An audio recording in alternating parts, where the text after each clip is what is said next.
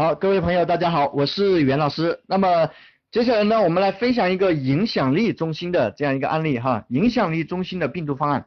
各位，我们在上一节课中呢，上一个分享中呢，是把这个奶茶呢送给一百个人，是吧？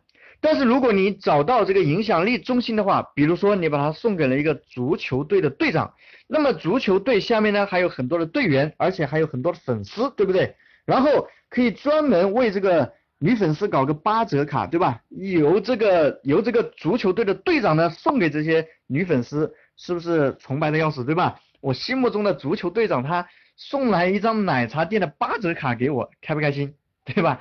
你就搞定这样一个一个队长就可以了。那么这就叫做影响力中心啊，去扩散。这样的话呢，只需要花一点心思把这一个人搞定，这个人就把其他人都搞定了，是不是这样？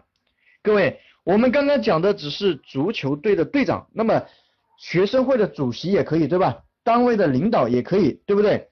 这就是影响力中心和种子客户，各位可以好好理解一下哈。那么看一下我们的生意当中是不是可以运用到这种影响力中心的这种病毒啊、呃、扩散的方案。这就是刚刚讲的种子赠品，虽然很简单，没有我们前面的啊、呃、前端赠品和基础赠品给大家讲那么多，但是呢，这个可以运用到很多行业，